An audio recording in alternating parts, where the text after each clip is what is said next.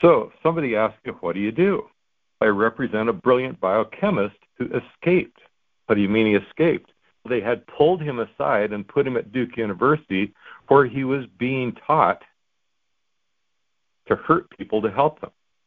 He was working with two Nobel Prize winners that developed chemotherapy drugs. Monroe Wall with Taxol, Gertrude Elion with camptothecin. It was his job as a computer assisted drug designer to figure out how to make them hurt you less while they're helping you. They're still in use today. They still hurt you to help you. He escaped. How did he escape? Got married, had kids, needed money, bailed out of his PhD program, got picked up by Rexall as a product formulator. Within a year, he was their lead product formulator.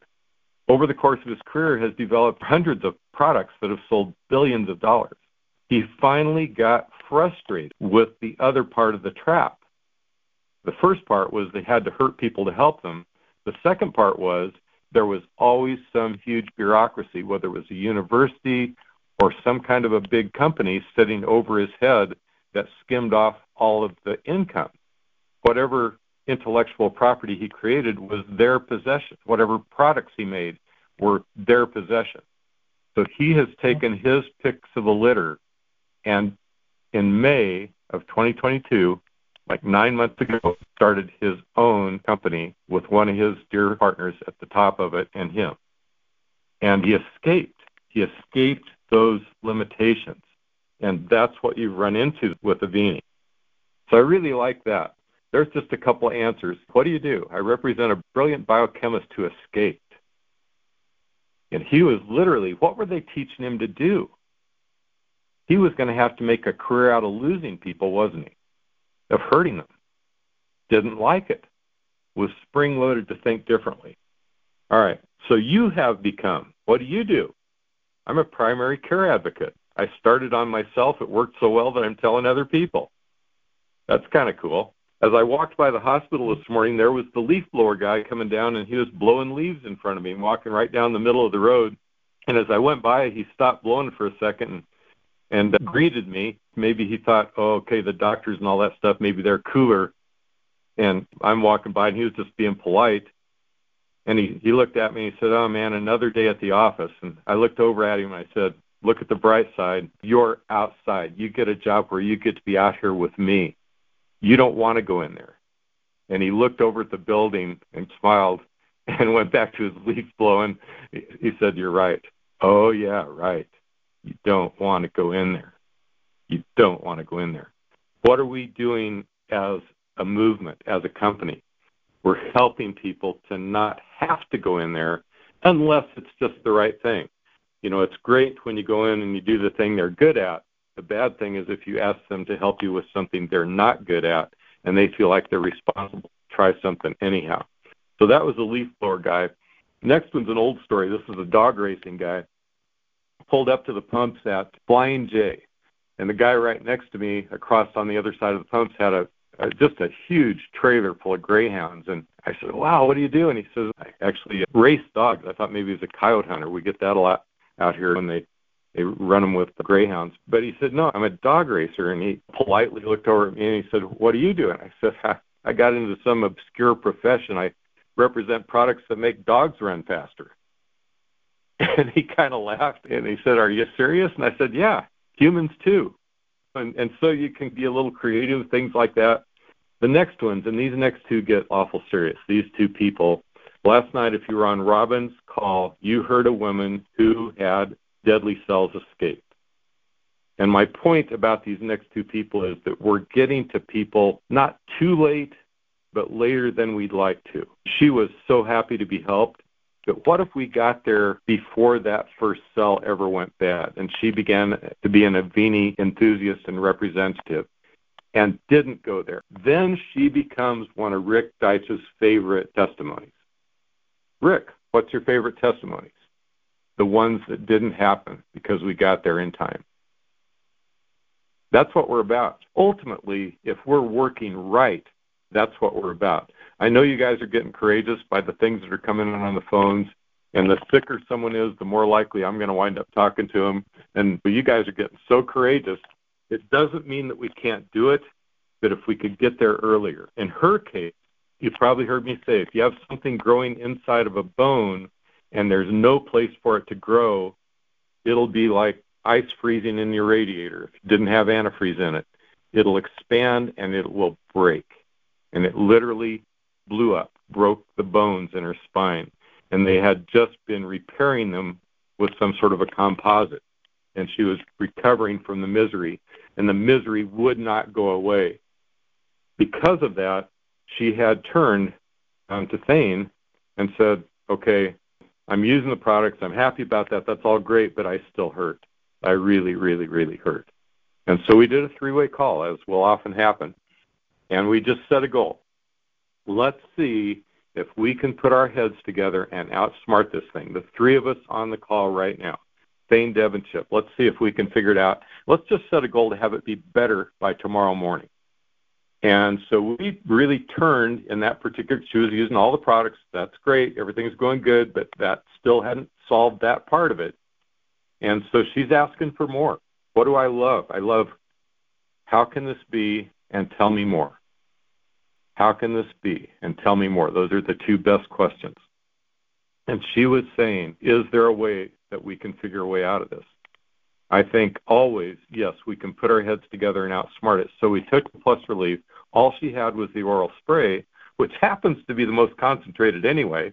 And you can certainly spray it any place you want. And so she sprayed it on the bottoms of her feet, the navel, the place on the back where the cuts had been, went down the sides of her carotids, and of course that gets the bottom of her ears, her temples, her navel, and went sat on the edge of bed, did all these things, and she put two sprays in her mouth. I said five. She remembered two. Called Thane during Robin's call last night and was giving him the report from yesterday morning. I'll be darned if it didn't work. So that's the story about that lady. But wouldn't it be more wonderful? She's still suffering from a spine that blew up because we didn't get to her soon enough. Next guy. I get a gajillion calls about people, males, of course, and what's the most common affliction where a cell goes bad in males? Typically, it's going to be the prostate, a gland that sits right under the bladder in males. It's actually almost part of the bladder, and the urethra goes through there. And if it begins to harden or get oversized, then it will pinch off the flow from the bladder to the exit. And so having that not happen is attributes of a younger male. When that starts to go bad, I hope we look back at the medical interventions for that in 2023 and we say what they used to do to guys that had prostate problems was inhumane. It was barbaric what they did to him. This particular guy had already been removed. But in a way, he'd outsmarted it on his own. He was 60 years old. His girlfriend's 40 years old. He's still active, and he figured out a way mechanically to operate the plumbing so that he could still be. But now it had come back. I'm going to ask you, what do you count as a win? If you are taking care of somebody and you're a medical practitioner, let's say you're working at some big clinic that has escaped cells, what do you count as a win? Well, the one we went to 11 years ago with Mars had a tree with leaves on it, and there were different colors of leaves. Someone who so- survived a year, quite a few of those. Two years, quite a few of those. Three years. Five years, less and less. Ten years, hardly any leaves up there. And I thought, I wonder what they call a success. I wonder what they count as a win. I wonder what those people at three and five and ten years whose leave is up there, I wonder what they feel like after enduring the desperate care, which you wouldn't do if you weren't desperate. And at that time, Marcy was insisting on doing the natural side, the things that she learned from Rick. And now I see what she's like these years later, and I think, what would she have been like if she had accepted those treatments, if she had learned all those dirty words? Camptothecin, cyclophosphamide, carboplatin, cisplatin, all those. What if she had learned those words? Probably wouldn't be like she is now. Anyway, this particular guy that now they were about to start administering the hormone treatment to him. I said, hormone treatment, that doesn't sound too bad, right? He said, No, I thought that's kind of gentle. I said, What if they called it what it actually is? chemical castration. Now, what do you think about it? How about consider holding that in reserve if you do get desperate? But right now, you're still a fully functional male. It's trying to come back on you. Is it worth thinking differently? Giving every possible disadvantage to the problem while giving every advantage to yourself, seeking to help yourself while you help yourself instead of hurt yourself while you help yourself. You understand what they're going to do is step on the neck of the disease and your neck at the same time. They're going to take you right to the edge of disaster and then step off and go through a rebound period and see which one of you is able to bounce back the best. That's how it works. It's actually called a rebound period. Wouldn't it be great if we could actually build you at the same time we were hurting it?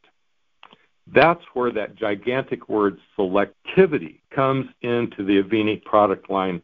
And if you don't hear anything else to use in a conversation today, please listen to this word selectivity. Avini is selective. We're able to excrete the poisonous metals while retaining, keeping the biologically active metals. We're able, once those are active, to go into a cell that's harmful to you, that's stealing your food, and not to enter a cell that's making you, which is a healthy cell, able to take something like Avini Nano, spherical silver, and remove the things that are alive within you that are pathogenic, including the pathogenic bacteria, while leaving all the good healthy cells and the good healthy bacteria in place. Selectivity, gigantic selectivity. And then we come with a Avini Plus Relief, and we're able to truncate or modulate, moderate the messages of misery and agony coming down a nerve while allowing or even enhancing the normal functional operational messages to go through that synapse. That selectivity is what's missing. If you go to a remedy for agony and misery from the medical side, it is going to take away, first of all, danger of addiction, danger of overdose, danger of putting your bowels to sleep, danger of numbing all of your other responses. Do you see the upside down world of Avini? Do you see the gigantic value? At each point along the way, why are we truly at the pinnacle, at the peak, at new ways of thinking? And it's that selectivity. If you wanted to boil it down, those selectivities that I just pointed out, the big idea what if we could figure out a way to help someone while we help them instead of hurting them to help them? You have to have a doctor, a diagnosis, a prescription, and a pharmacist, probably a medical device, if you're going into the world of hurting someone to help them, because you have to monitor how bad you've hurt them so you don't take it too far and pull your feet off of their neck and they don't come back or they're hurt forever. Well, most of the ones that get a leaf on the tree are hurt forever. One of the things they offered as one of their new exotic treatments for Marcy was called HYPEC, HYPEC, H-Y-P-E-C, hyperthermic peritoneal effusion chemotherapy. Oh, boy, that sounds great. We got a new specialist for that. We actually went back to listen to the guy because the concept was we don't have to go systemic with the chemo for that. I thought that sounds some better. At least you're not going to do your brain and the guy, when we went to talk to him, said, Trust me, you don't want to do it. He said, You're showing all the signs of a healthy woman. You do not want to do something like this prophylactically. And by the way, it's a good test to find out if the guy who's recommending you do something for your health is also doing it for his health. There's a bottom line test for you right there. I assure you, if you're in Avini, you are doing what you're suggesting to other people to support your health, to do their health. Who would think that it would be this powerful? But hyperthermic peritoneal effusion chemotherapy is they lay you on a special table in the operating room, open your peritoneum up. Yep, that's where your guts are. Lay your guts out, fill you up with hot chemotherapy drugs because those cells don't like heat either. There's a little trick. And slosh you around on the table and then dump as much as they can out, suck as much as they can out, and sew you back up to begin recovering. By the way, before you undergo this hyperthermic peritoneal effusion chemotherapy, you have to sign a paper that you will not commit suicide during the first 90 days because everybody wants. And I thought you got to admire the guy for being honest. because he's a specialist in doing this. And he pretty much laid it right on the line. This is what's going to happen. This is what we do. And I thought, oh my goodness. Do you see what Rick escaped from? Do you see why I say I represent a brilliant biochemist who escaped? He was pulled aside and he was being taught to make a career out of losing. And he didn't like it. They stopped to think differently.